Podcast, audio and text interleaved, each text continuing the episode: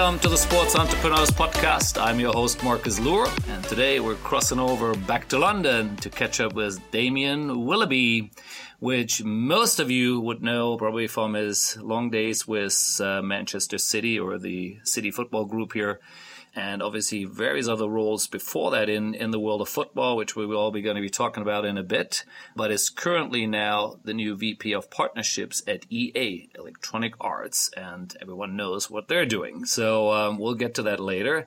But first, let's play around and see all the fun stuff Damian did during his football career, which to some degree, I guess, started at the University of Liverpool, where you did an MBA in football. Tell us a bit about it, Damian.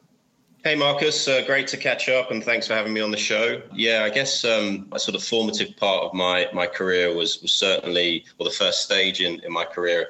Um, I got back from actually, uh, uh, I was on a soccer scholarship in the US. So I came back to the UK after spending four years in the States playing and studying. Oh, right. And I had to uh, I had to get a job, and I ended up uh, working uh, in the automotive business for a year, which was uh, an interesting education, but certainly taught me very quickly that I didn't want to spend the rest of my career in that space or industry. So at the time, the University of Liverpool was, or just launched, I think I was the second cohort, but was effectively the first postgraduate program in football studies. So it was oh. engineered for or, or, targeted towards people who had an interest in, in kind of moving into the commercial business administrative base of, of football. So um, it was very, uh, very nascent, but felt like a, a, a good place to hopefully get a platform into into what was, I guess, the sort of professionalizing football industry in the UK at that point, as there was more money um, flowing into the game, and there was a desire and a need to kind of, I guess, upskill across uh, the industry. So I certainly benefited more from timing than ability.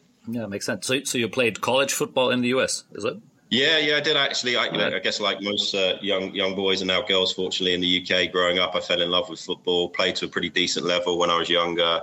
Kind of professional uh, ecosystem as a schoolboy at Arsenal and Norwich and Luton, and then I was a uh, I was an apprentice uh, at a YTS at Northampton Town, which at the time was languishing at the kind of foot of the football pyramid, but was a was a valuable two years in terms of teaching you some life experiences. And then, fortunately, was given an opportunity to go to the US and, and play at a reasonable level and and also get an education, which obviously anyone who's uh, spent time in the US knows that that's a pretty lucrative and attractive option to explore. So I was, yeah, I was fortunate and uh, had a great time, but came back to the UK and began kind of the steps into into the football business that had always kind of captured my attention, and uh, yeah, fell in love with the young boys. Well, so. You obviously turned your passion then of playing for, or being in football uh, definitely into a career. Uh, fantastic. Well, that's cool to hear.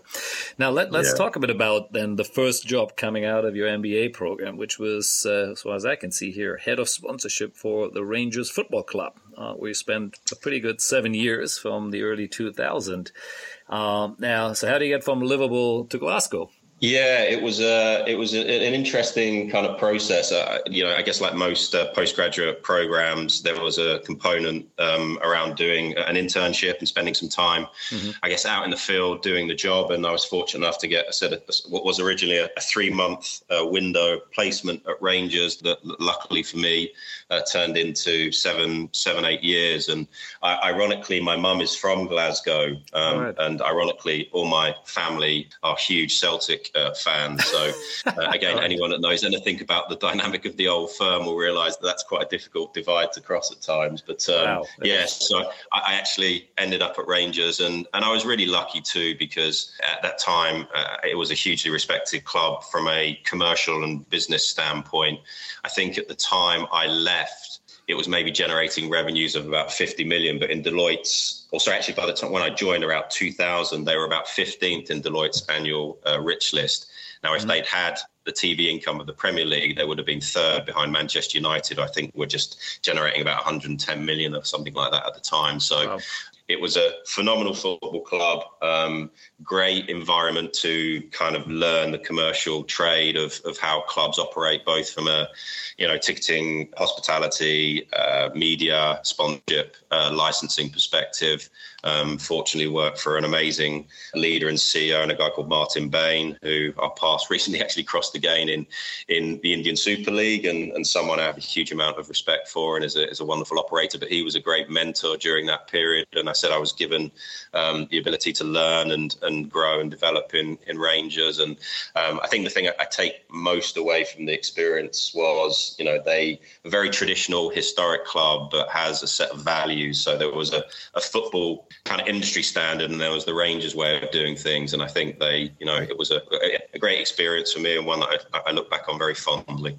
Yeah, I can imagine. Uh, it's a great start into the industry. Now, um, you know, uh, earlier, this is sort of we're talking the you know the year 2000 to 2007 when you were there. Um, you know, and this is still you know, as you said, somewhat early days. We had a club of that level making fifty thousand or fifty, sorry, fifty million pounds, I guess, uh, in revenue, and even the big clubs, maybe we're, we're only in the hundred million here, and not what we're talking about now in the hundreds of millions. Um, what's when you were selling at that time? Was it really mostly a local sale, or were you already having conversations with you know companies from around the world, or what, how would you sort of uh, describe it to you know what you've obviously did afterwards with with other clubs like City and Chelsea, etc.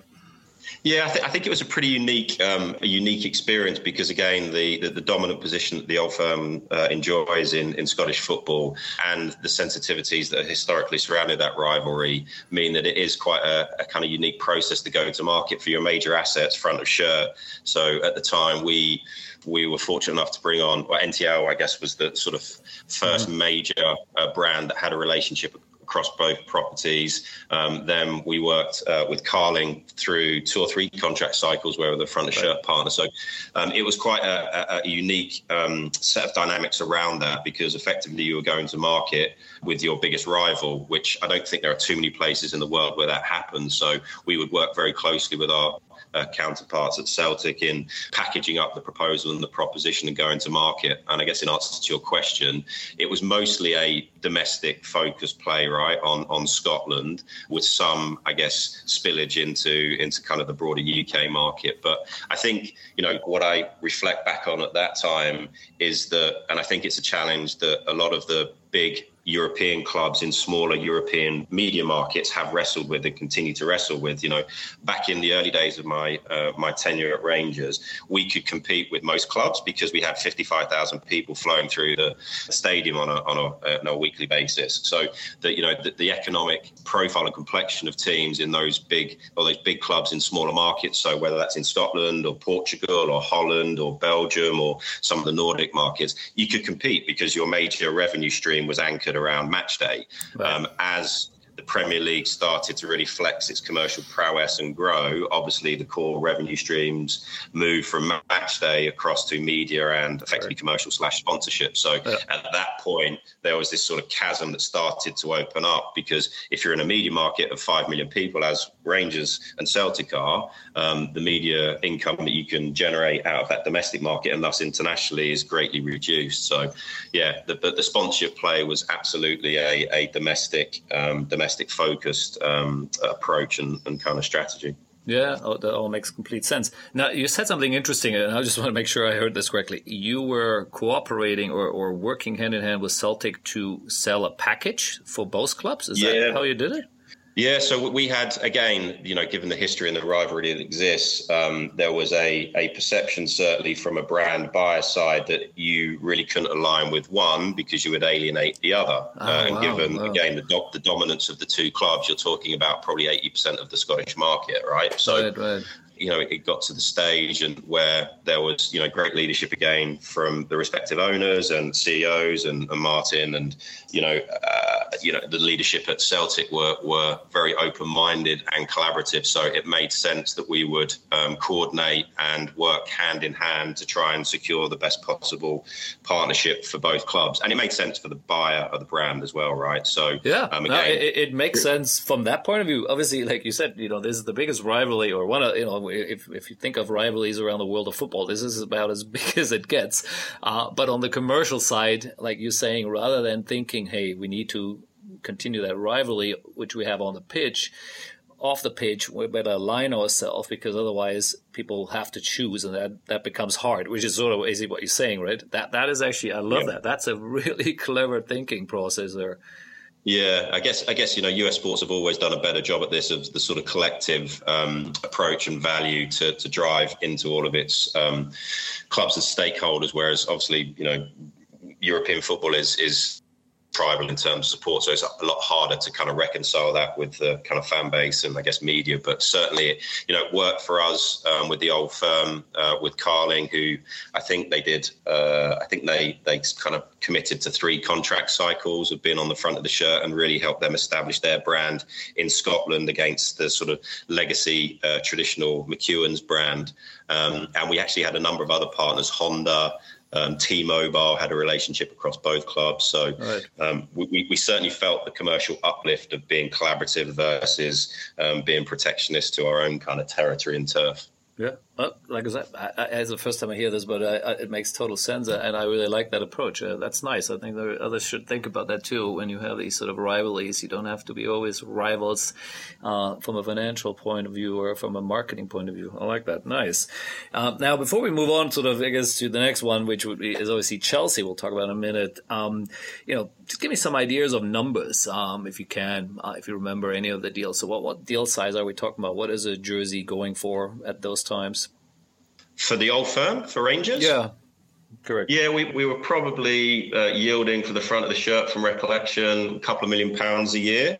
Which again, if you if you go back to uh, the previous point around, you know, the, the the actually Rangers business was quite mature outside of the the sort of the, the media rights business. So we were, you know, we were competitive on sponsorship retail was was always competitive with the biggest clubs, given again the sort of you know the hugely passionate fan base that that bought uh, replica products and, and, licensed products in droves. So you know our kind of business outside of media was really comparable to you know the top Premier League clubs at that time. Again, you know if we'd have had Premier League media income, we would have been second behind Manchester United at the mm, time yeah, in terms amazing. of the Deloitte money list. But again, it just accentuates and, and amplifies the challenge of as the game pivoted more to uh, revenue generated from media, uh, Rangers, you know, Celtic, you know, Porto, Benfica, Ajax. Bruges or other clubs from similar type markets, that's the challenge that you you know you can't squeeze um, the same quantum of media value when your you know your audience is significantly smaller. And the assumption is then then Celtic obviously would end up more or less with a similar deal because you guys are correct, yeah, the, the, in a similar yeah. fashion, right? Mm. Yeah, interesting. Yeah, it was comparable. There may have been a little bit of nuance, but broadly it was the same. Yeah, yeah. yeah. Well, cool. Well, that that's sort of you know obviously you know spending seven years there. It's a, it's a nice long time, and uh, the club win a couple of championships during that time. I have to admit, I uh, I don't follow that closely to recall that. Yeah, we, we were pretty successful. Again, it was actually a, a, a pretty strong and good rivalry between um, essentially Alex McLeish and Martin O'Neill, who I've subsequently spent a bit of time with, who are two great football people and men and um, were great managers. And there was a bit of ebb and flow. So Helicopter Sunday was kind of Rangers' big moment. Celtic obviously had Seville and, and had a very strong team. So it was, um, yeah, it was it was it was a good kind of boxing match with two heavyweights slugging it out. And um, but we did manage to win some silverware. And obviously Rangers has gone on, I think I think is actually the most successful team in world football. I think it's won 55 league titles. Um, so it uh, it shows. And this year, I think, is the 125th anniversary. So yeah, I have a, an affection and affinity towards Rangers. Said it's a proper football club, but you know, the football in Scotland is a you know is, is hugely popular, and you know, Glasgow is a wonderful footballing city, a bit like Liverpool or London or other places well, in the UK. You want to share that with your mother then, so that you don't get yourself in trouble. yeah, well, in true Scottish fashion, my uh, my uncles uh, slowly welcomed me back into the family when they realised I could get them tickets for Old Firm games. So you know, I, I was welcomed back with open arms once they realised they had access to tickets. There we go. There's always a benefit somewhere there. Right, let's talk yeah, Chelsea. Um, Mr. Abramovich took this took over the club in 2003, and you joined there in what I can see here in 2007 as head of platinum sponsorship first, and then later on head of sponsorship international development.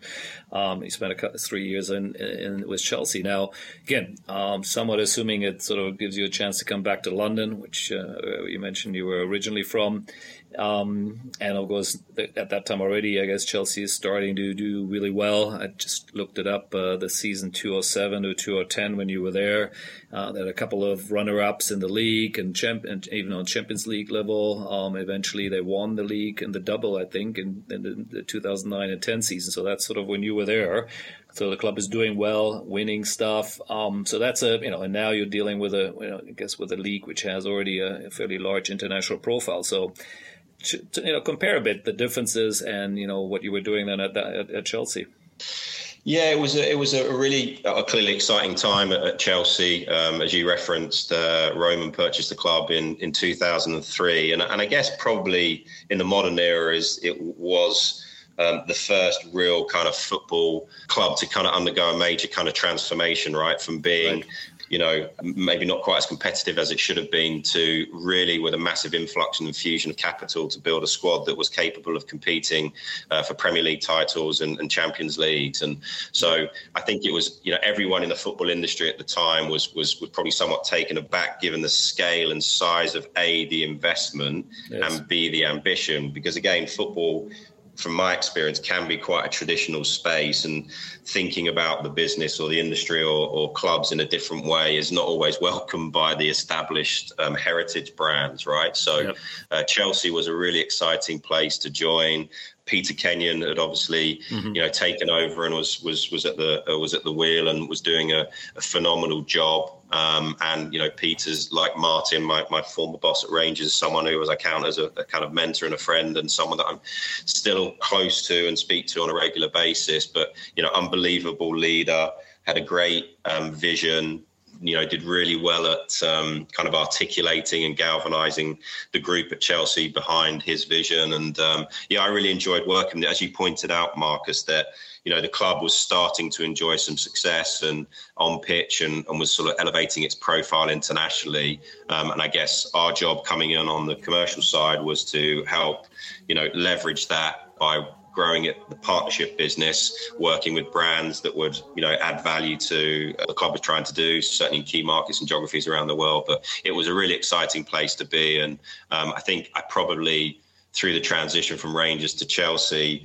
you know, you get a sense again of the sort of meteoric kind of growth trajectory that the Premier League was on, and Chelsea was certainly at the forefront of that, and just a different scale of proposition and takes you into places and spaces that, with the greatest respect to, you know, Rangers, as we discussed, Rangers was very much a kind of domestic slash UK play. This was a UK slash global opportunity that was exciting and capturing the imagination of brands and fans around the world. So it was a yeah really enjoyable time. So I'm assuming we're going from single digit millions or million pounds into the tens of millions, or or what sort of were sort of the numbers you guys were playing with uh, at that time already? Yeah, I, th- I, think that that kind of quantum shift is probably about right. I mean, we were um, said we were able to pretty materially grow. I think as the industry was doing generally, and and you know Manchester United um, were doing a pretty good job at that, right? Sort of um, growing a portfolio of partners outside and beyond just the traditional kind of front of shirt technical partner. Um, so yeah, we we were seeing significant growth in the value of, uh, the Chelsea platform because people were excited by what we were doing on the pitch, and then clearly again, London is is such a magnet for international business, trade, tourism. So yeah, it was an exciting uh, period, and Jose Mourinho thrown into the mix was always uh, was always a good charismatic kind of. Yes, right yeah, he was there, the and then you had, I think you had Ancelotti as well, right at the end. Um, so you obviously yeah, some so, high-profile coaches too. yeah, I think I, I, joined, and Jose. This was the Jose's first spell. I think left shortly thereafter. Yeah. Then there was Ancelotti, Hiddink, uh, Scolari for a period of time. Um, but yeah, some pretty pretty iconic global football managers, and uh, I guess and as you know, yeah, and clearly a, phenomenal squad that was constructed with Lampard and Drogba and Cech and all those other, uh, you know, Chelsea legends that went on to achieve so much success on the pitch. So yeah, it was a really, really enjoyable period of time, and, and also a great pe- group of people there. So I said Peter was a phenomenal leader, and you know, a number of colleagues who are, who are, now lifelong friends. We work together, Ben Wells, Andy Dart, Ed Connor, people of that ilk who uh, have all gone on to enjoy successful careers in football. And uh, yeah, it was just a good group of people committed to trying to do something different. And uh, we worked hard and played hard, but we had a we had an amazing journey together. Who was on the jersey at that time? Was it Samsung or who was sort of your Samsung? Yes, so yeah, Samsung, which was you know a really really successful partnership. I, I guess pre going on the front of shirt at Chelsea, there was a perception that the Samsung brand was a kind of me too kind of inferior product quality, um, which was totally wrong. They made amazing products, both consumer electronics, you know, TVs, phones, washing machines, dishwashers, etc. But I think what Chelsea did for them clearly was give them a global platform that they could leverage. But it did a phenomenal job at pivoting the perception of the brand from being a sort of Me Too Asian copycat tech brand to absolutely a premium, top of the range, uh, so consumer electronics business and organization. So um, yeah, and that's a was, great point because if, as long as unless you as old as we are, um, you think Samsung is an amazing brand, right? As if you think of the brand now, um, but the Korean brands, whether it's LG Electronics or Samsung or Hyundai, weren't always seen as that sort of premium or as that brand they are now. Um, after they spent all the millions of dollars, of course, in sponsorship, whether it's you know Hyundai and FIFA in FIFA World Cup, and of course Samsung yeah. also being an Olympic partner, etc. Right? That's really where a lot of that brand affinity was driven. And I do remember when Chelsea did the deal that uh, yeah, it was a big deal at that time. Um, we I actually had several conversations with with Samsung people here in Asia, you know, about helping them how to leverage it or what to do with it. And yeah. and it was and the part which was interesting. Uh, and again, I'd love to hear your thoughts from you know being on where obviously uh, where on the site where you were selling it. Uh, here in Asia, we had a couple of people I remember talking to, and they were always like, "Yeah, that's headquarter who signed all these deals." But you know, for my market, I don't know, let it be Singapore or Malaysia or Indonesia, or wherever, you know, we, we actually not using it. We're using doing something else. So there wasn't always that um, automatic, like, oh, great, we signed up this big club and now we're going to all leverage it. Um, how was your perception too when you were working with these brands? Um, how easy was it to really get a global consensus versus, okay, there's a couple of people at headquarters who think this is a great idea and, and then they kind of run with it? Yeah, I think it's a really, really good and, and smart question, Marcus. I mean, I, I think that's always a, a bit of the challenge when you have – you know global brands that really have significant material business across the across the world right in yep. so there's always a little bit of kind of the not invented here syndrome um, mm-hmm. and you get some of the regions will push back um, i do think you need I guess the perfect storm or the perfect process is you get the regions buy into it through the negotiation and through the sales process so that everyone is committed and, and kind of aligned around this is the right property for us to invest in. That's not always you know easy for me the, the buy or the sell side but i think that's the the perfect storm if you can bring the regional heads or marketing cmos into the process that they have visibility and input and can help craft and shape the partnership. I always have found in my experience generates the best results because then i said it sort of mitigates the not created or invented here syndrome that sometimes happens in big global organizations. But we we with the, the sort of chelsea samsung um, relationship. is interesting to hear your take, given your vast experience um, and expertise in Asia as well. I mean, I think we did a pretty good job at, at kind of coordinating the geographies and getting them to activate and leverage, but. Um, that there, you know, clearly some regions will will galvanize behind the, the opportunity and the platform more than others. But um, yeah, that, it's, yeah, that's normal. Um, I think if you can address it in the in in in the part of the process the process where you're crafting the partnership is is maybe a different way to think about it. I think that that yields the best results, and that's what we started to do. Um, I'm sure we'll come on to it. Kind of Manchester City and CFG, we were able to um, you know make sure that there was proper and true alignment at the, at the, on the brand side, and everyone was was excited and enthused by the opportunity. But that was again a slightly different model and time. But that, I think I think that's the optimal way to think about it. Yeah, absolutely. Um, yeah, I mean, you know, we're sort of what we're talking about here isn't sort of Chelsea specific. You know, the clearly some of the things you were end up doing later on with, City uh, is similar. Right? Again, you were in a similar role there, selling global partnerships, and so this is obviously your space, really, um, the the commercial side of of uh, partnerships. Uh, you know, while you were there at Chelsea, is there a particular one you you kind of uh, you have in your head um, you worked on, uh, which you're proud of? Um, you know, we could talk about for a minute. Uh, actually, yeah, a brand that's probably uh, close and dear to you, Singha, um, which is obviously an iconic, iconic Thai beer brand. We constructed a relationship with them, which actually still exists at Chelsea to this day. So right. it, it, was one that was, uh, you know, again, you know, phenomenally uh, successful uh, Thai Asian brand that was looking to globalize. So Singha they actually beer. invested and, and had partnerships with Chelsea, Manchester United, Ferrari. So they right. really, again, bought in and were committed to utilizing sport as a way to uh, elevate the profile of the brand, educate people on what a phenomenal taste experience and product it is.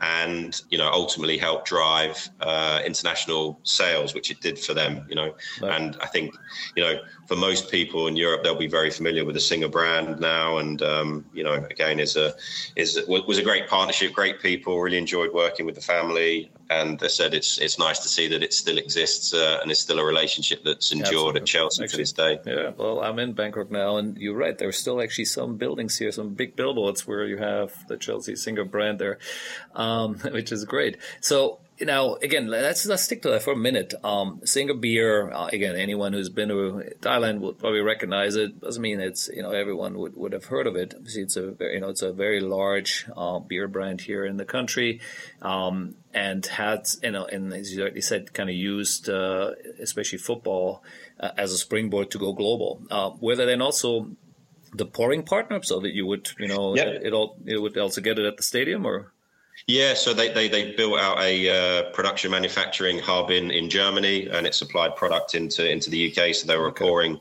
uh, partner at the stadium, both um, Stamford Bridge and Old Trafford, and you know again generated significant um, exposure to the brand, but obviously the opportunity to taste, sample, and and try the product, which hopefully people liked, and then uh, continued drinking when they saw it in Tesco's or Sainsbury's or other retailers in the UK. Right, so right. I think the other thing that was really interesting, Marcus, and it's it's funny you talk about the the big outdoor uh, media sites that are still visible in Bangkok. I mean, they also did a phenomenal job at helping Chelsea penetrate, as you know better than most people, a football crazy market in Thailand where Premier League football is is so uh, all consuming. Um, it really helped again kind of elevate and cement Chelsea's position as a brand versus some of the more heritage historic brands in that market like a United and a Liverpool, which again I know is close to your heart at the moment. Yeah, they're coming here in a few days for a big match.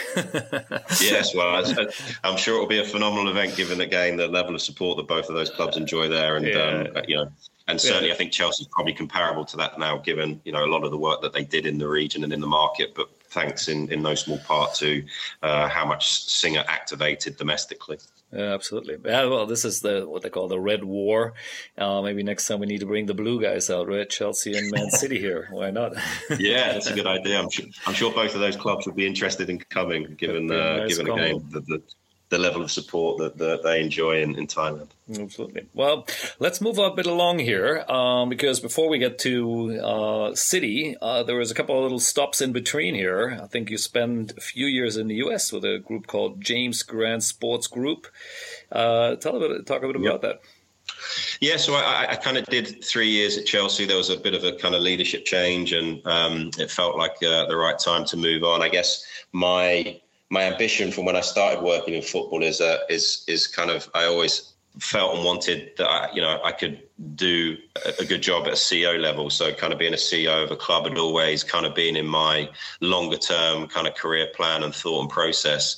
And clearly, I felt I had some pretty good experience on the business commercial side of, of how you know major football properties and clubs operate, but I didn't have any real visibility into uh, the playing the football side of the, the, the operation. And clearly, for any club, the biggest area of investment and cost is is on the football side. So I was given an opportunity to to join a, a small agency. Ironically, again, talking about kind of serendipity of relationships and, and, and, people you meet on your journey. Um, when I was 16, and oh, sorry, when I was 18, I met a gentleman by the name of Mick McGuire, who was at the time the number two uh, in the PFA and he helped me go to the US on a soccer scholarship. And then right. years later, um, he was working for James Grant in the UK in their talent representation agency business, and they were looking for someone to to join the US operation, and and that's how that kind of opportunity came about. And so, at the time, with my wife and eldest daughter to Washington D.C., where James Grant was based, and they were probably uh, one of two dominant kind of agencies in the US soccer landscape. And, you know, we had at the time, I think, you know, sort of 16 of the 24 uh, from the uh, national team squad, the likes of Clint Dempsey and Carlos Bocanegra and Jozy Altidore and okay. and others. So um, the sort of business model was predicated on identifying you know US talent and then migrating them to Europe where aspirationally they wanted to play and obviously the economic rewards were were greater for them and also the agency. So yeah so I, I joined the agency uh, did that for a couple of years. Um, I, I, think I realized pretty quickly that the agency business wasn't really like Jerry Maguire. Um, it was you have to be a a certain type of individual to really excel. Uh, and I was I was really amazed, certainly on the talent side, that you have to be this combination of father figure, best friend, psychologist, lawyer, accountant. You know, you have to provide all of these um, kind of skills and, and viewpoints and, and, expertise, and it, it just wasn't for me. That you, again, certain people are, are, phenomenal and brilliant at it, but it, it wasn't really it really wasn't in my wheelhouse. But that being said, it did give me great exposure and insight into you know how you manage and represent talent and the costs involved in player recruitment and player contracts and player endorsement deals. So it was a good experience. It was a great learning, um, but ultimately I realised pretty quickly it wasn't um, it wasn't a space in the broader industry that I really wanted to kind of double down on. Right, right. No, no, interesting. So that then that swings us back uh, to City, um, I guess, uh, which uh, dangled a carrot here to bring you back to the UK. Uh, now we're in the year sort of 2013. Uh, again, um, the new ownership uh, with uh, Sheikh Mansour has been around now for a couple of years. I think he came in in 2008, right? Uh, if I bought it yep. from uh, a buddy here in Thailand, Thaksin. Yeah. And and so you know, again, club is uh, is obviously another sort of Chelsea. You know, uh, some parallels there. A lot of money new is pouring in. Club is yep. doing well, and now you're coming in here um, again, sort of you know, sort of you know on the ground floor there in the sales space. I believe uh, in the in Manchester City Football Club. Before later on, obviously you have roles as, as head of global partnership. Um, then you get you're going into Asia Pacific um, as VP, uh, and down the line we we're landing here at CEO of City Football India, and, and we'll get to a couple of these stops uh, sort of step by step here. But um, so, you know, tell us the transition, I guess, coming back from the US uh, back to the UK? Yeah, I, I guess um, to, to the point around you know the talent and the agency and the representation space, I, I realized wasn't for me, and I think it just crystallized in my head that you know being rights holder, property side in a club environment was was much more uh, aligned with probably my my skills and my experience and my ambitions. So the opportunity came about to join Manchester City. You know, again, uh, timing in life is is is everything know, I guess to your point, you know, the club had been acquired uh, by Sheikh Mansour uh, back in 2008. Again, hugely ambitious project uh, phenomenal leadership that was brought in to help kind of craft and shape and then deliver against this vision. Um, so, you know, again, I have uh, nothing but huge respect and admiration for for Khaldoon. He's a tremendous, tremendous leader. Uh, you know, the board that exists at Manchester City again is a is a phenomenally talented and committed group in you know Simon Pearce and Marty Edelman and John MacBeath and you know really well respected, um, credible, smart global business executives and yeah, so I joined in 2013. Um, the club had started to enjoy some success, I guess, sort of characterised by Sir Alex's comments around the noisy neighbours. But we were, you know, starting starting to make an impression uh, competitively against again some very mature uh, heritage brands in in the Premier League, and our goal and our mandate and remit was to, to go out and start to again develop the club from a uh, global brand perspective and start to align uh, with partners that, that you know would would see value in the strategy that we were deploying and the direction of travel that we were on. But um, yeah, again, it was a great time. Uh, you know, Manchester City great people, smart people. We we had a great group uh, there. Uh, Tom Glick, who again I count as a friend uh, to this day and a mentor and and someone I, I, I, hugely respect and admire. Lots of really smart people at the club doing really creative different things. So yeah, it was a great time. And, and as you know, one of my closest and best colleagues at, at City is a guy called Stefan Cipolic, who I know you have a long and illustrious past with. But we uh, we were given freedom and latitude to go out into the market and try and craft amazing partnerships that were value additive to our growing global fan base. Yeah, absolutely. Yeah, Stefan is a great guy. Spent many years with us at TSA in his uh, early days, uh, coming straight from Germany. Uh, well, you, you, you, you, certainly instilled a, a great work uh, ethic and a, an unbelievable ability to connect with people. So he, uh, yeah, he has nothing but amazing things to say about his time with you, Marcus. So yeah, as you know, he's a great character. Yeah, no, that's nice to hear. And now Stefan is a great guy, and uh, I know you had an amazing career with you, uh, with Sit, was not with you, not so much with City. Um, yep. And uh, obviously, I think recently left, but yeah, he's definitely enjoyed his time there as well. Um, now let, us talk about City then, because City is not just City, right? There's a whole bunch of cities um, on the back of it, uh, um, and I think you were a bit part of that growth um, where it went beyond just being the Manchester City club, of course, on its own. Um, and I'm assuming that was always somewhat part, I guess, of the strategy that it was really um, multi a multifaceted group. Um, that's why it's called City Football Group, uh, which you you know sort of you know went into then later on so talk us a bit through this. Uh, what I've saw is that they now have 12 clubs, and, and maybe during your time it was a little less than that. But uh, you know, everything we're talking New York City, um, Melbourne City. You have the Yokohama Mariners, which is obviously in to- near Tokyo. You have Mumbai City. You have a club in China. Uh, you have team in Spain, Italy, and you know, and a few others. So I mean, it's just huge diversity. Um, how? What was? I mean, just just talk us through from what you know, being inside the club. What what what was the strategy behind it, really? Yeah, I guess, I guess it was it was effectively the, the sort of brainchild of, of Ferran, who again is a you know hugely impressive leader, you know, intellectually uh, formidable.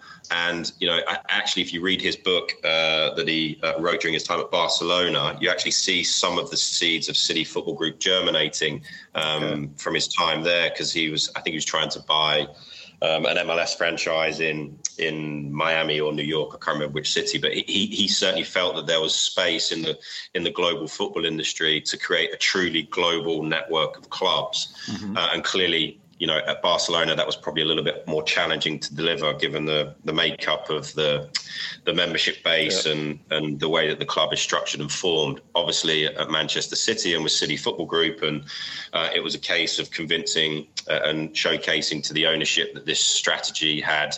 Uh, significant um, footballing and commercial value, which which it does. So, when I joined in 13, probably about a year in, the first uh, I guess acquisition investment was made with New York City. So the club acquired uh, the franchise to, to own and operate New York City, which went on to actually win MLS Cup last year after uh, a number of years. But so New York was the kind of first um, investment, then quickly thereafter Melbourne, and then it started to evolve and capture clubs uh, in these different geographies. And I think there is you know slightly different motivations and ambitions for each of the investment, but ultimately it's about creating knowledge, expertise at the centre, which can support the growth and development of each of these clubs. And the reality is, each of the clubs is at different stages of its e- evolution, right? So in Manchester, you have a, a brand and a club that's over 100 years old and has you know rich history, whereas in New York, you are literally creating a club from scratch, brand, team in India, which I obviously had a lot of exposure uh, and, and, involvement in, you know, the league is still pretty nascent. It's eight years old, so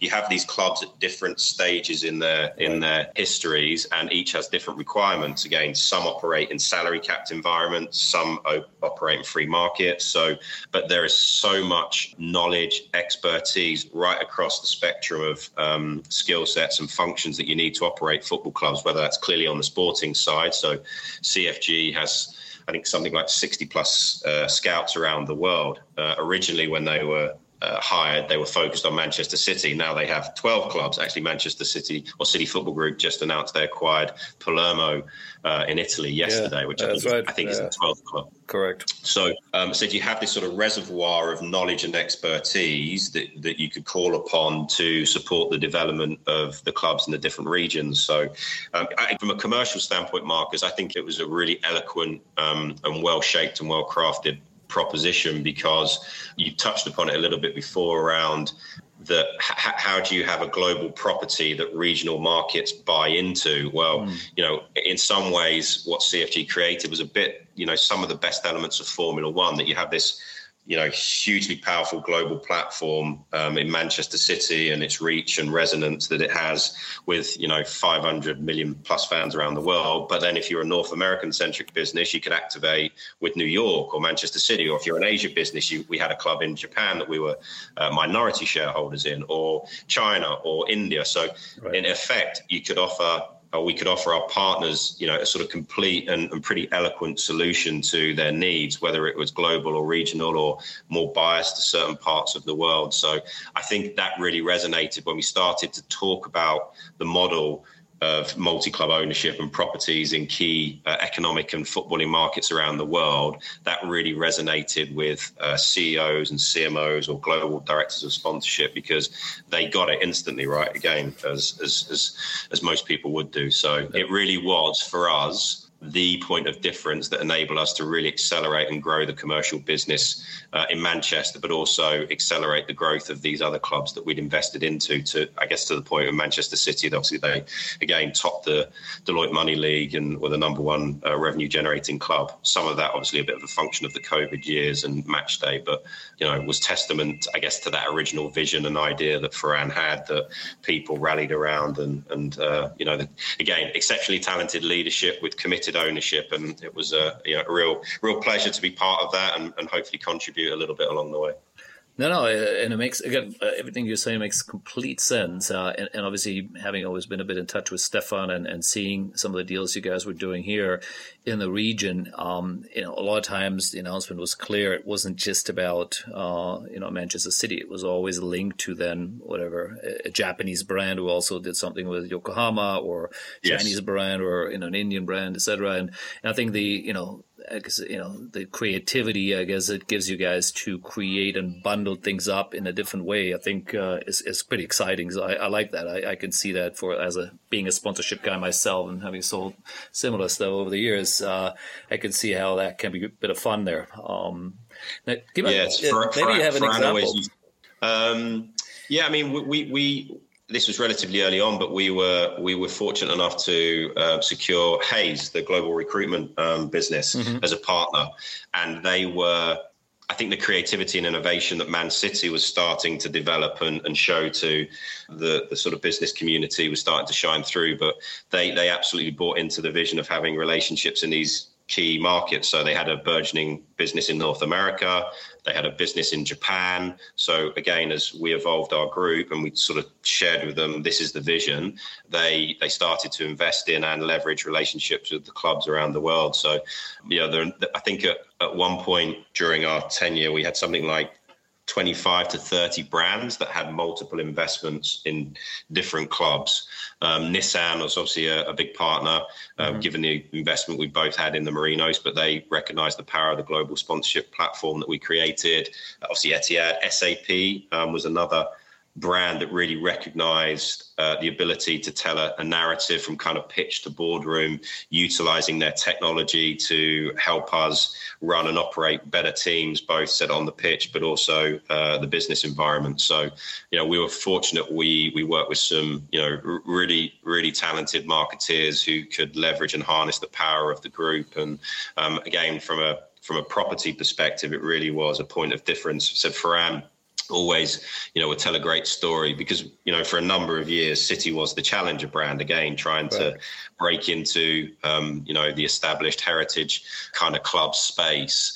And you can't just follow the same path, right? It's a bit like you know, Fran's analogy was the was the boat, right? And you know, the America's Cup, you can't kind of follow the same path as the as the boat in front because you'll never catch up. So you had right. to take and chart a different course in order to accelerate your growth. And I think this innovative, different, unique approach of having a portfolio and group clubs really did uh, resonate and uh, attract a lot of brands into our into our universe. So yeah, it was a great time and fortunate to, to do some incredible work and work with some yeah fantastic brands uh, and partners, and fortunately still close with a lot of the uh, CEOs and, and, CMOs that we worked with before to this day. So yeah, absolutely. Yeah, I mean, I, like I said, I, I remember some of the numbers uh, you guys were pulling here out of Asia, which was unbelievable. Um, you know, I know what Man U and some of say the sort of traditional big clubs were doing, but um, these were serious deals. Um, now, here one, one, obvious question is, um, how do you break the pie into the right pieces. Um, so if someone writes a check for pick a number five million dollars,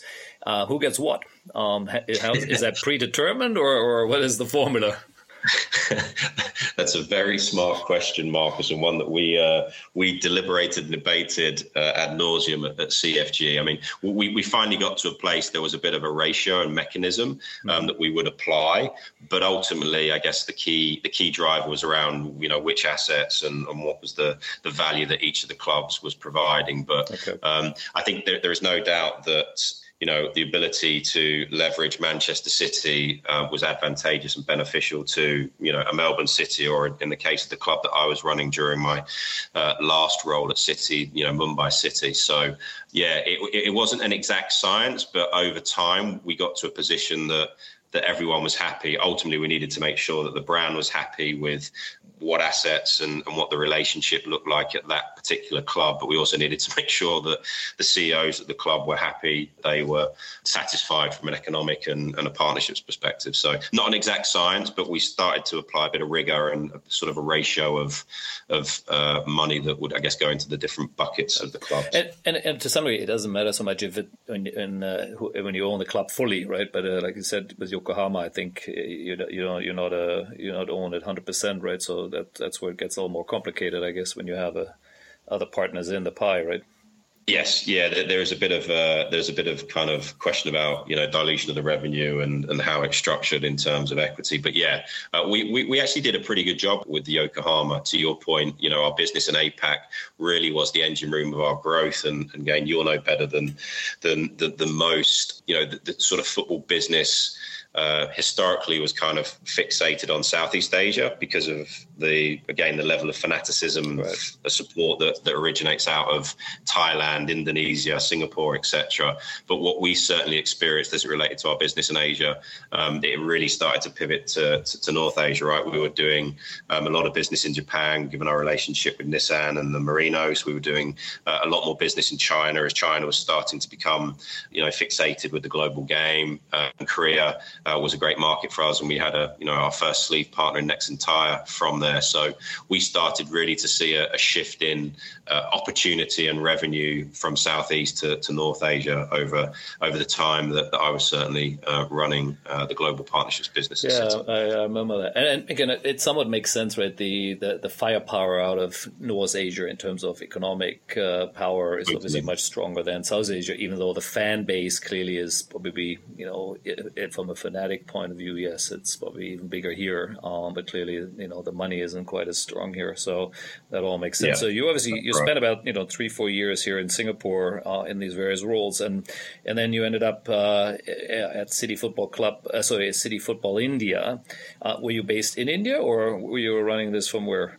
Yeah, so I guess the, the rationale and the reason. So as, as as City Football Group was starting to kind of evolve and permeate as a multi-club model, we felt at the, the group level it made sense um, as it related to our partnerships business to kind of break it down into the three regions. So North America, obviously EMEA and, and, and APAC, and we wanted to have presence, expertise, boots on the ground in the different regions. So that's when I moved to Singapore to, to help establish uh, the APAC business. And again, had a phenomenally talented group, Stefan, uh, Sarah White, and others who you know really knew the region, understood the cultural dynamics and, and nuance of um, you know uh, the size of the geography and, and the different markets. So yeah, so established the business in Singapore, and then I, when I was running the global business, I actually stayed in Singapore. So which seems ridiculous now, but I used to spend like 200 days of the year on the road traveling, going to our partners or prospects, which seems ludicrous in a post-COVID era. But so I was in Singapore actually for about six years. The last oh. year and a half, I was I was commuting between Singapore and India. Um, clearly, th- those those years were impacted and affected by COVID. So um, when we acquired Mumbai City uh, back in October of 19, um, it was kind of midway through the season, so we had a bit of a watching brief. Um, so I spent sort of six months traveling between the two, and then got back to Singapore in March of 20, if my if my maths is right, and that's when kind of COVID yeah, hit and everyone was everyone was uh, everyone was uh, kind of imprisoned uh, wherever they were, right, with uh, no travel and uh, everyone having more priorities in life to worry about. So, um, and then I went back to India, but we had uh, the season behind closed doors in Goa, which was an interesting interesting experience operating a league and, and literally living in a biosecure bubble um, in Goa at the hotel, where the only place we could go is the hotel, the training ground, and the stadium. So, mm. um, yeah, yeah, India was in, India obviously got pretty hard, hit hard. Not not right at the beginning, but a bit later on during COVID, it, it obviously was a was a real mess there, um, and I'm sure yeah, that, that affected anything related to football there as well. Yeah, we I think we were the first sport in India, the Indian Super League, to to operate in a you know in under the sort of shadow of COVID, and it was tough. You know, we were getting tested every two days, and, and literally we were we we'd sort of sectioned off a portion of a hotel, so we were um, isolated from any other uh, visitors or guests. But it was yeah, it was it was a tough environment, but actually was um, was a great experience, and we went on to to win the league and, and the playoffs. Which now, now I have a question on the on the player side of things. Uh, I don't know if there's an example you have where a player you know you've you you nurture and identify in one of those clubs around the world, and now eventually it, he lands at you know the big one in uh, city, uh, Manchester City. Um, is that all a big part of it? Um, that is just you know, besides the branding, which you know, which we well covered, and I think everyone can get the head around it. That it makes complete sense, and it's a great model. And if uh, you all these clubs can be also, let's say, on their own P and L level, be profitable or or wash their nose, then it's you know fantastic value added to the whole ecosystem. It's very easy to see from, from let's say, financial point of view. Uh, but what is it from a real playing point of view? You know, is it is that really happening? Do you see that? Uh, is there some examples you have? Yeah, I think I think probably the best examples, and, and uh, Brian Marwood, who runs effectively the sort of football business um, for for all the clubs outside of Manchester City. Um, Brian again is a tremendously uh, impressive guy, great you know, experience, you know, revered all around the world, um, tremendous, tremendous operator and a great person. So he effectively kind of runs all of the football operations outside of Manchester. So mm-hmm. um, I guess the examples the group would I assume would probably referenced is um, Jack Harrison, who was signed. He was actually an English guy, but signed for New York City because he went through the collegiate system, similar to I did many okay. years ago. But clearly, I wasn't as talented. He, he signed for New York City. Uh, okay. Uh, then he actually was acquired by Manchester City, but went out on a couple of loans, and then obviously was ultimately sold to Leeds United for a significant, significant fee.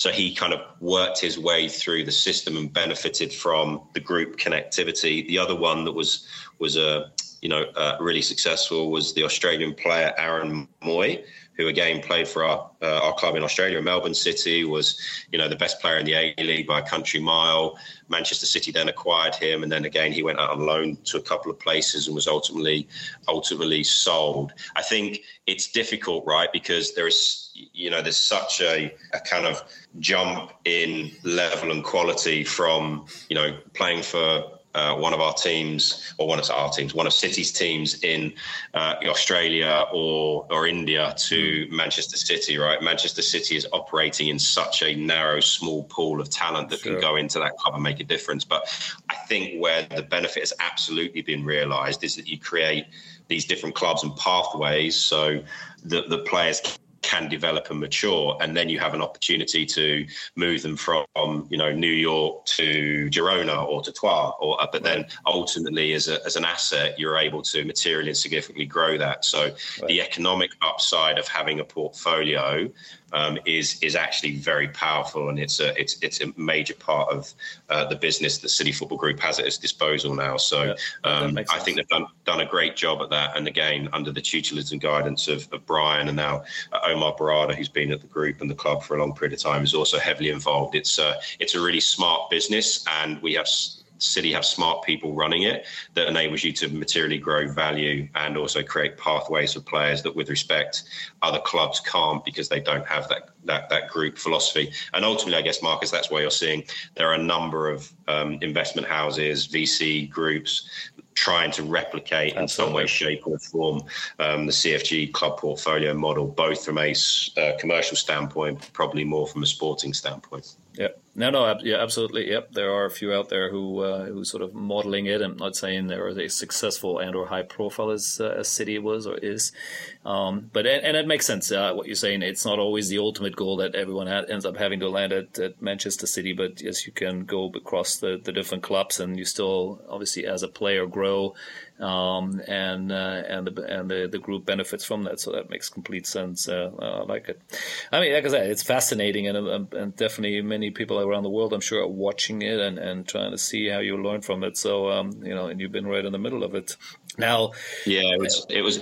I think the fun part again, which you realise when you have some perspective on on your career a bit, Marcus, is that you know the ability to grow and build something is a lot of fun, right? Yeah, and, and we were fortunate as City again, given the the commitment of the ownership and and our leadership. You know, they they believed in the model, and we were given the freedom and latitude to go out and build and deliver something that's you know pretty special. And again, I think you know everyone at City, you know, really smart people, but hugely dedicated and committed. And they've built a phenomenal business, which obviously is now hugely valuable, um, given, you know, recent valuations. And um, I think it was a really smart and clever way to think about the business in a unique and innovative um, style. And for me, you know, said the fun part was being part of a team that was able to go and build and deliver that. And I'm sure it will continue to grow and be even more successful given the quality and caliber of people under Khaldoon's leadership. It's uh, a yeah, really interesting business model that I'm sure many will continue to try and uh, copy and, and, look at and learn from.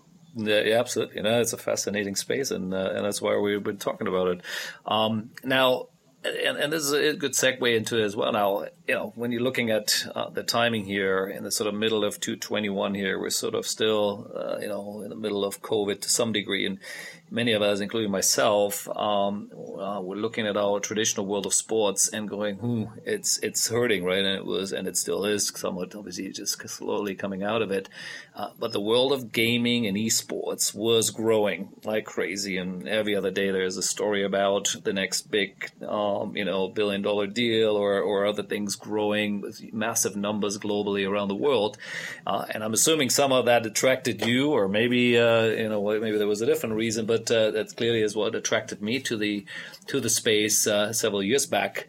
Uh, and that's why we're in there now. So I own actually, when I say I, we as a group own uh, several esports teams uh, playing yep. different type of sports here. Uh, we have a gaming platform in in, in Asia, um, and the part I love most about it that it wasn't relying on um, you know, physical activities. You know, we can, you know, gaming is very an online game uh, in a spectator to some degree, right? And so that was yep. really what, what I loved about it. How did you end up then into EA, which is obviously what we want to talk about now?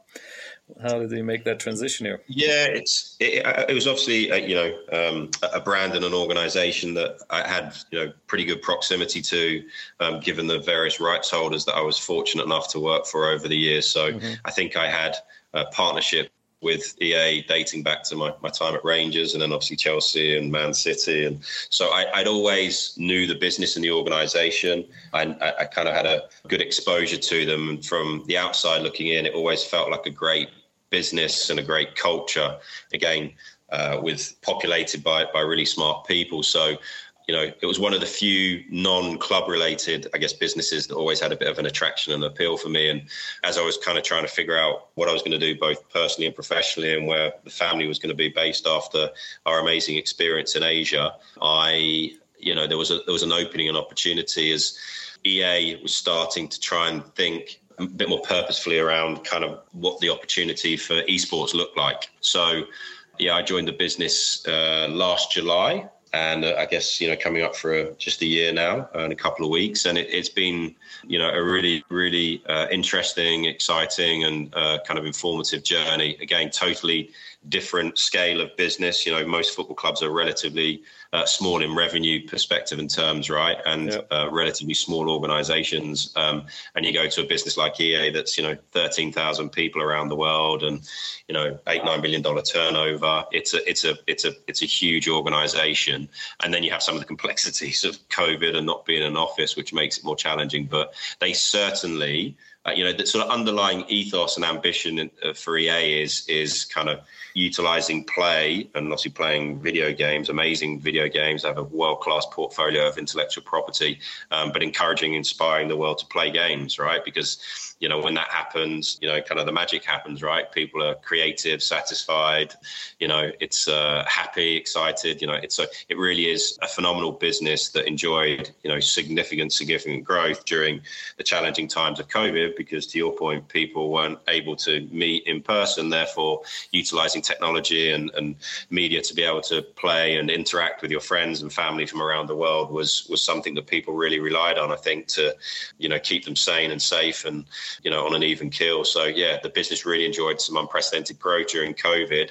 And what the business is still trying to figure out a little bit is is how they think about esports. You know, I think part of the challenge a little bit for as I've learned because I've had to learn a new industry and a new space is I think all the major publishers wrestle a little bit, and you'll probably know this again from your experiences. You know, is esports a uh, a vehicle in service of the brand, uh, the you know the overall yes, game, correct. or should it be a standalone P and L? And I think you know that that thinking has probably fluctuated over the years. Uh, you know, with most of the publishers, and you know, I, I, think ultimately that's why there is a number of people from our universe that have kind of gravitated into the world of gaming and esports because it's still you know, clearly a huge business, but it's still pretty embryonic and nascent when you look at it in the grand scheme of revenue generating properties around the world. But there is absolutely no doubt that it is a juggernaut and will continue to be that.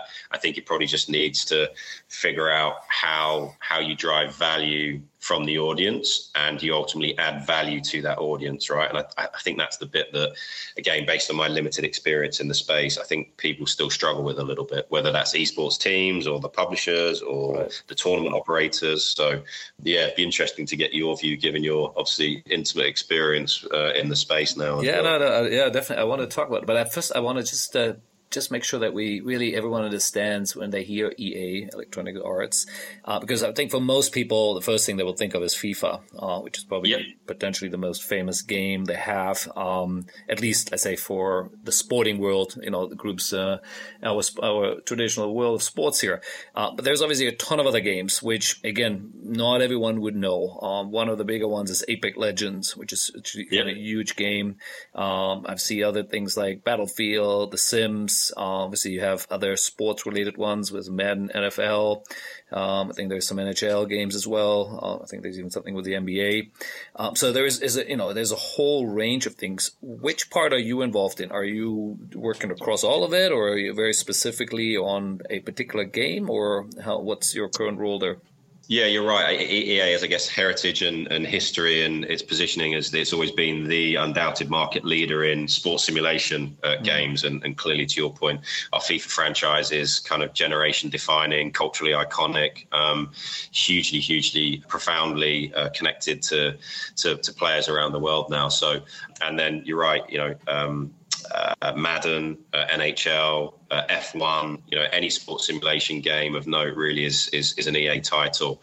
Um, and then, as you referenced, there are a number of other sort of genres of, of games that we make, and Battlefield and Sims and Apex. Actually, I'm off to uh, Raleigh in North Carolina uh, on Thursday because Apex uh, has a big esports event, their, their global series finale there. So Actually, we have a um, team there yes. All right. Great. Well, uh, you need to connect me with your guys. I'll, I'll say hello and uh, wish them good luck. Um, the uh, yeah. So so I, I, I kind of joined the business to focus on our, our, on the esports verticals, and effectively there are there are three currently. Obviously, FIFA, Apex, and Madden. Um, right. Again, of, of those three, I guess FIFA is the one that has most global relevance and opportunity, but Apex has this, you know, significant momentum and energy behind it now, and is growing, you know, really at a rapid rate of knots in terms of popularity and engagement around the world. So I was kind of brought in to kind of think about the commercial strategy and plan around our esports uh, verticals the, the slight challenge with uh, the football business is that you know it's the most uh, licensed IP in the world. You know we have something like 350 licenses around the world. Mm-hmm. Therefore, it's not not quite the same as some of our competitors who effectively own the IP and can do anything they want with it there are much more uh, complexities and nuance around leveraging uh, our football business, given all the relationships that are, you know, many many years and, and, and deep across the world. So yeah, so I was brought in to build out a kind of commercial strategy plan across esports from a you know potentially franchise opportunity, you know, media rights, sponsorship, licensing events, but but a lot of that obviously was put on ice during during COVID because it was uh, it was challenging to kind of deliver against some of that. So you know, because their role is, as VP partnerships. So um, again, uh, immediately out, the first thing I would think of is your job is bring in partners, as in sponsors or whatever we're going to call them, you know, commercial partners into the game. Yeah. Uh, is that part of it, or like you said earlier as well, part of it is also to further develop what what people would refer to now as esports, which are big tournaments, and you know maybe again they're, they're, and that's the part I like most about when I went first went into this whole you know gaming esports space is that there is plenty of um, synergies with with our old world, right? There is there are events, yeah. there are players, there are teams, um, you know, there is content. So you know the monetization models are again somewhat similar, and in some cases I would say sports, traditional sports, is much further developed in the commercialization side of it, right? Um, the numbers we pull, in, you know, esports can pull from viewerships are huge, and and but it doesn't mean it generates necessarily the same amount of dollars, especially in the TV space, right? You know, because most of these yes. stream for free, so it's completely different models there in many cases. Um, you know, but like I said, you know, teams have sponsors on the jersey, and you know, and and you have individual players, and whether they're influencers or you know streamers, you know, have can generate millions of dollars, of course, around it. So there is a lot of those things which you know you can compare to athletes and, and teams in general. But so, which exactly is sort of your current remit there, um, in, in in that sense? Yeah, it's again, it's a, it's a really personal or, or work in progress. yeah, yeah, well, yeah. I mean, I, think initially, certainly, the, the plan and ambition was to build out our esports business. So, you know, in kind of totality around uh, building out effectively a property uh, akin to the sports model that you had multiple revenue streams that you could could leverage. Mm. Um, I think where the business is at at the moment, and it's and it's kind of an interesting dynamic that I've had to wrap my head around, Marcus, is that it's trying to kind of figure out the right way to integrate brands into into the entire ecosystem. So not just esports but into the into the game environment into the mobile platforms. And that's you know complex because of the development times involved in producing these you know blockbuster titles and franchises which are you know years in the making often. So and i think you're right there's a lot of synergy and similarity and parallels between sport and esports and gaming, but clearly totally different audiences. And there's a way that I think that you have to approach it in the in the gaming esports genre because you have to be very respectful of that relationship that the players have with the game and the title, right? Um, as you do in real sport, but I think it's the sensitivity is maybe even greater given the options that that younger players and demographics have at their disposal. So we are trying to kind of figure out now what's the right approach to to to brand partners showing up in in kind of the various ecosystems uh, around our key core franchises. I think the interesting part, which you touched upon, is actually it's such an attractive and powerful platform for brands because of the level of to your point audience engagement. You know, the the profile of the audience is hugely attractive and in the sweet spot for most brands. You know, young, well educated, high disposable income, high propensity to technology. You know, all the sort of boxes that you would want to tick uh, as a property, you know, esports and gaming has at its disposal in a way that arguably um, sports doesn't. I think I was speaking to someone a few weeks ago, and they they sort of described it, which I thought was really eloquent. That you know, uh, in some ways, gaming has kind of cracked the code with the sort of B to C relationship because of obviously the, the, again the connectivity that player has to the game. You know, you understand how frequently they play, um, the ability to uh, create value from that relationship that you know the the publishers have done a phenomenal job at. But actually, they haven't quite cracked the code on the B two B part of how do you work with brands that really can come into the into into the space and add value. Um, and I thought it was an interesting way to think about it because um, I, I hadn't sort of thought about it through that lens, but I thought it was quite an eloquent, um, eloquent way to think. Yeah, I think there's a lot of room uh, for improvement for sure. Um, and you know, and I see it every day. You know, when we talk to brands about um, our teams or or the platforms, um, there's an unbelievable amount of education. It literally reminds me 25 years ago when we started selling sports sponsorship deals or or you know doing sports marketing in Asia. you do you were doing you were basically explaining the basic concept um, before you were ever getting into why they should spend a dollar there. Um, and I think that's sort of it feels now what we're doing right now in the world of you know esports that uh, the brands sometimes just have no idea. And it's quite a funny little story. One of our our major sponsors right now on our team here, we have a partnership with PSG, Paris Saint Germain. Yeah.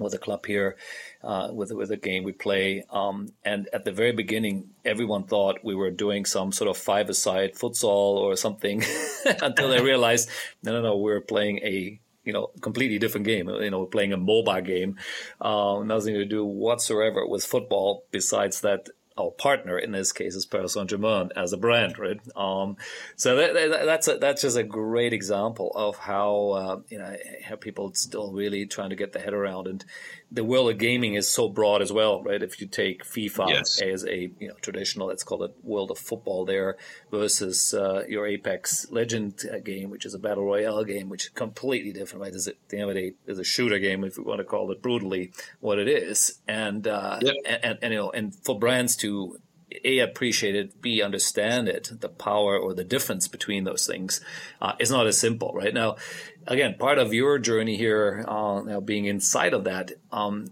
you know, again, this is just my experience, what I've seen. Uh, FIFA is as popular as it is and, and hugely successful, of course, as a as its own brand, as its own FIFA um, game. Uh, it also has limitations in many parts of the world. Um, if you look at really what are the biggest games around the world, they're not traditional sports related uh, products, yep. right? Uh, whether even NBA 2K or other things like this. Um, yes, they're popular and they, they have their audiences, but if you really compare it to the biggest of the biggest, whether it's League of Legends or Dota 2 or whatever, CSGO, um, they are fairly small. Um, how do you, you know, what do you, you know, think you know you can change that or or this is just what it is um, yeah, it's again, it's a it's a it's a really interesting question and debate. I think you know clearly what we have with our future uh, with our football franchise is that it's you know the beauty of general football too, right, or real world football yep. is it's easy, the simplicity. It's the same. You know, I know you had Scott Levy on here recently talking about the NBA's growth and the phenomenal job that he and the NBA have done in Asia. Yep. You know, the simplicity of those two sports is they're very easy to understand. Now, I think that sort of rings true to a certain extent for sports simulation games, and it's probably a little bit easier for someone to pick up a, you know, the sticks and the controllers and play FIFA or F1 because it mirrors you know real world uh, sport. Whereas and you know unless you've grown up um, in this generation or you know someone has educated you on the rules of league of legends or dota etc it's a little bit harder. I think some of the the scale questions that you rightly or the scale of you know those games and player base is a little driven by the economics behind them too right? Obviously some are free to play and some are mobile centric or or rooted or uh, in, in, you know the mobile platform. Um, and i think actually that's where part of the exciting opportunity exists for ea certainly as it relates to its future facing football franchise is that you know the ability to bring the experience to more players around the world um, on different platforms um, in ways that it maybe hasn't historically. And I think this is the opportunity now is to take the game into even more spaces and places in the world than, than it already occupies and, you know, give people the, you know, the EA football experience because it really is kind of blurring the lines between, you know, the real and the digital. And I think, you know, again, when you look at the statistics and the numbers, the, the, the level of engagement that, that the franchise has is phenomenal phenomenal. Again, most most sports properties would uh, would absolutely crave and desire the yeah. level of. You um, have some numbers you can share. Um, what what is sort of public in terms of how many players you have and, and you know how many let's say daily users, etc. Do you have some numbers at the top of your head? the global player base for, for the FIFA franchise is about 150 million. Um, okay. And again, you know, they consume. I think there was a statistic that we that we um, that we looked at a few weeks ago and we were amazed by it. You know, it's something like the level of engagement is they spend as much time our players, you know, a large portion of the players, it would it would equate to them being like attending five seasons worth of Premier League football matches uh, over the course of the year, if that makes sense. So it was like ridiculous levels of engagement, engagement and consumption. Yeah it's and again the, the depth and insight and intelligence that you know that the publishers have and EA certainly does on its player base is, is unrivaled. You know, you know yeah. which which uh, which consoles, which platforms they're playing on, what times they're playing, which players they're selecting, which teams they're selecting, which stadium venues, yeah. who are the favourite players, um, how they're um, potentially purchasing uh, FIFA Ultimate Team, which payment uh, platform. You know, that again, that type of insight is not particularly common in the traditional sports environment because the relationship is, is somewhat different, right? So, uh, I, I, think it, you know, the world of gaming and esports has a hugely exciting future. I do think it needs to be, to your point, demystified a little bit, and I think it just needs a bit of time to continue to mature and develop. But I have no doubt that you know, a, it's here to stay and will only increase in in relevance. You know, again, those of us that have kids only need to look at the behaviours of our, our children and and how they're consuming media and sport and entertainment to see that the world is definitely changing for good and bad. I guess. Yeah, absolutely. Yeah, I, I had Pete uh, Vlastelica, uh, I think his last name. He was at that time the president and CEO of Activision Blizzard Esports. So, and, yeah. and he helped build the uh, Overwatch and Call of Duty League, and we went, you know, a lot of detail of how they build it, um, how they model it after, you know, the NBA and other parts to uh, to bring you know the ownerships in and etc. Uh, is that something you guys are looking at as well, trying to build something similar of that level now? If you think of football again, could be an easy one, um, or especially with the sort of departure to FIFA, which maybe it means uh, when it comes to football you can be a little more flexible or you can do different things. Yeah, I think it was certainly part of the thinking, Marcus, that you know, seeing the success that some of uh, uh, our, competitive set have enjoyed in the space, it's certainly stimulated a lot of conversation and debate at, at EA. And again, I, I, think the model and the approach has has value, and I think you know those that innovate first uh, enjoy sometimes the benefit and also clearly the pain of, of that innovation. So I think um, I think there is a lot of learnings you could take from from those properties and what they've created and what they've achieved. But I, I think, and I, again, I do think football and EA's football franchise has an opportunity to do things in a way that I can't because of the popularity of the game and global football. But it is much more complicated and complex because um, it's so heavily um, licensed and, and, reliant on our on our amazing partners in the Premier League, or La Liga, or Bundesliga, or MLS, etc. So it does um, it does come with a level of complexity that no one else has to really think about in this space. Yeah, no, yeah, no that makes sense. And yeah, that's why it maybe ends up being maybe one of the other games uh, where you would have to do it with. Um, I can see that Correct. in the in the FIFA yeah. in the football world, it's hard. Um, now, fantastic. I mean, I, you know, we could keep going on and on here, but it, since it's obviously still a new role for you as well, I guess uh, you're somewhat also still learning um, the ropes there. Um, so uh, yeah, we'll hopefully we can pick it up again and uh, you know in the future here. But obviously we need to you know and, and again you you share what you can share um, with the you know obviously fairly public split uh, with FIFA. Uh, what can you share a bit? What is uh, you know what is the company line on it? Yeah, I, I mean, yeah, clearly um, it's it's now in the public domain that, that you know after a phenomenal thirty uh, year ride together, that our separate ways from from FIFA after the end of the uh, the next iteration of the game, so FIFA 23. Mm-hmm. Um, I, I, think, look, it's, it's, it has been ultimately a phenomenal relationship that's massively benefited both parties. FIFA have been phenomenal partners. Um, and I think we've been phenomenal partners to them, right? We've created again the sort of generation defining sports game, arguably video game, that has done a tremendous job at elevating the profile of FIFA and its tournaments and, and the game of football. So I, I think it's been, you know, ultimately and fundamentally, it's been a been a wonderful partnership. But I think we believe that you know now is the time to uh, pursue a different path. And we think you know we're doing this from a position of strength. Uh, we've created the most again iconic played consumed talked about video game in the world.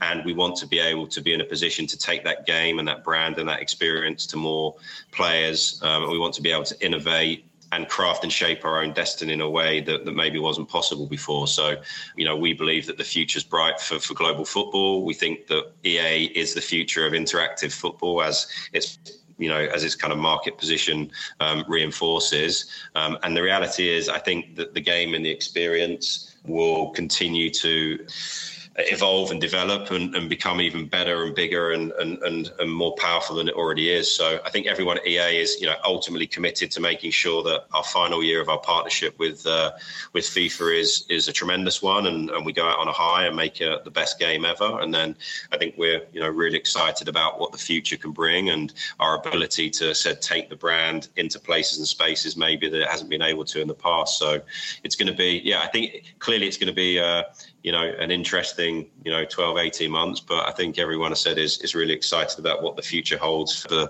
the future of our football franchise. And, you know, we, uh, you know, is we can't wait already? to. Is there like EA football or what are you going to call it, or not yet? Yeah, EA Sports FC is the brand that we and all our partners across global football are rally behind, and we're excited to to bring this to life in, in more meaningful, impactful ways than ever. And, and so again, let me just make sure I get this right now, because within the game itself, as you rightly said, you have hundreds of licenses with the actual clubs, and maybe in some cases even directly with players, right? Um, so that will obviously continue. There's really none of that has anything to do with FIFA anyway, right? FIFA was the sort of umbrella there, I guess, um, lending its name and and maybe other elements to it, maybe you know access, I guess, to the World Cup, maybe rights there, but the rest, the, these relationships will continue. I'm assuming, right? Yeah, correct. The, the reality is nothing really changes uh, in terms of the, the game. To your point, you know, we enjoy, uh, you know, amazing relationships um, with leagues, federations, clubs, players, uh, FIFPRO, you know, all the organisations. Those continue and are locked in for, for you know, a, a long a long runway now. So nothing changes um, ultimately other than the brand. So you know, if you're uh, if you're kids or you know uh, players, you know, nothing changes, uh, and ultimately, I think we'll be able to, you know, same game modes, same FIFA Ultimate Team, same Volta, all the things that players love currently will be there in our new universe, just under a different uh, guise. And, and I said, ultimately, I think it will further fuel innovation, creativity, uh, more platforms, more ways to experience the game than ever before. So we're, uh, yeah, I think, as I said, without labouring the point, we're really excited about what the future holds, and we believe that that you know that the game will just go from strength to strength. And also, I think one of the things that I've really appreciated and realised and recognised, given again the power of the game uh, and the title, particularly uh, you know among uh, a slightly younger audience, is that you know the the organisation is is hugely committed to diversity inclusion. It's hugely committed to women's football. I don't know if you've seen some of the campaigns that they ran around Ramadan. I mean, really leveraging and harnessing the power of the game to drive positive change globally is something that the business uh, is committed to, and I think you'll just see even more of that in in the future. Yeah, no, absolutely. And and I have to be honest, I mean, I'll say it out loud. I, think the loser on this is FIFA. Um, I, I can see that for EA there is, as you said, maybe not that much change. It has a change of name. Um, but for FIFA trying to rebuild this, which is obviously sort of their side of the story, uh, from the sound of it at least, I think it'd be tough. So, uh, interesting. Good luck to everyone, I guess, on that one. We'll yeah. watch and see no, from the sideline. Yeah, we wish them nothing but success. I said, I'm sure, I'm sure they'll continue to, you know, so go from strength to strength. And but we're, yeah, we're excited about our future and and what we can control. And yeah, can't wait to to kind of see what the future holds for us. Absolutely. Now, last one here, and, and it's sort of just a fun one to wrap it up with, and and uh, and again, links to your game, to FIFA, the game here. Um, this is probably that was what two years ago, maybe roughly, if I remember. Um, we had this crazy promotion which Burger King did with this club called Stevenage Football Club Right, which was a yeah, second yeah. division league team in the UK somewhere. Um, and on the back of it, obviously, they created this incredible. I, I, don't know how they exactly they did it. I'm trying to remember now the story behind it, but it was everywhere, right? Uh, and everyone ended up wearing the, uh, you know, showing the, the, the, the, jersey and, and the, the Ronaldos of the world mm-hmm. ended up on in the game. Um, now, again, I, I, think it was before you obviously joined, but I'm assuming you, you're somewhat maybe aware of it, and maybe you can talk a bit about it from your perspective. How did they manage to sort of hijack this, and and what a great way of doing it, I think, right? Yeah, I think I mean kudos to, to Stevenage and, and, Burger King. I think effectively all they really did was was creatively think about ways to harness the power of the game. So um, given the the breadth of the license agreements we have in place, obviously Stevenage was featured in the game. So essentially, they uh, they constructed a partnership where they were on the obviously the front of the, the shirt in, in real life, um, yep. which you know manifested in the game. Correct. And then they just used a you know a really again eloquent and creative approach to marketing that and rewarding players to select and use um, Stevenage as their club. So Correct. it's sort of infused this sort of massive energy and focus around Stevenage. And then, you know, the FIFA community sort of embraced it and rewarded for selecting uh, the club, and it just kind of created this uh, this tidal wave of, of, of interest and exposure and excitement around uh, around the partnership. Again, I think it was just um, a creative way to to leverage and harness the power um, that the game has. So you're rewarded, you know, you got free meals or prizes, and there were benefits for selecting selecting Stevenage players and Stevenage yeah, as a right. club rather into into the game. So it's it's really you know, really kind of captured the imagination of the the FIFA community globally, and obviously was you know did a great job at elevating the profile of Stevenage to the extent that we're talking about them, and, then obviously Burger King benefited as a brand. So just creative thinking that really. Uh, said leverage the uh, the depth and, and breadth of the the FIFA community globally. So I'm sure we'll see more stuff like that. And again, in a in a world where there is a bit more free and clear ocean, I think we'll see brands creatively integrated into the game uh, and ultimately you know add value and bring value to the players and the fans. Because you know a bit like real world sport as we were talking about you know ultimately the fans are sounds a bit cliche but not meant to be you know fans are the lifeblood of any any organization and entity and it's about how you manage and look after them which is the most important thing so. Absolutely. No and, and i think again you know it's just a great example of obviously first you know really creative thinking and then extremely well executed as well that it took off, you know, and it really became, uh, you know, viral in, in many ways around the world. Um, and, and, that's the part I like, you know, that it is again, it's all virtual. Um, it reaches a huge, massive audience, and and I think that's what we're talking about here now at the end, anyway. You know, what how uh, you know video gaming or gaming in general, how huge it is, and and there's amazing audiences which exist around the world, uh, which brands want to come closer to and, and trying to figure it out. Um, and there are many interesting tricks. Um, this is an indirect approach, of course, not working with EA necessarily directly, but uh, being clever around it. But there are many other ways how brands can work with you, of course, directly and, and engage with, with the with the games and the platforms you guys are having. So, should be a fun time there, um, Damian. So, uh, good yeah. luck there with uh, with with that role. I'm sure we'll talk some more. Thank you. I appreciate it. And uh, enjoyed it here. Yeah, enjoyed going through this and, and hearing your learnings and, and the different uh, stops in your career there. So, um, you know, enjoy the rest of the day there in London, and uh, we'll talk again soon. Marcus, thank you. Really appreciate the opportunity to talk. Really enjoyed it, and uh, good luck with the uh, the upcoming game in Bangkok. I'm sure it'll be uh, be an amazing spectacle and event, and uh, you can satisfy the thirst and hunger of uh, you know the football fans in Thailand with the event. So good luck with it, and look forward to hopefully seeing you in London at some point. Definitely appreciate it. We'll talk again soon. Cheers. All right. Thank you. Bye bye.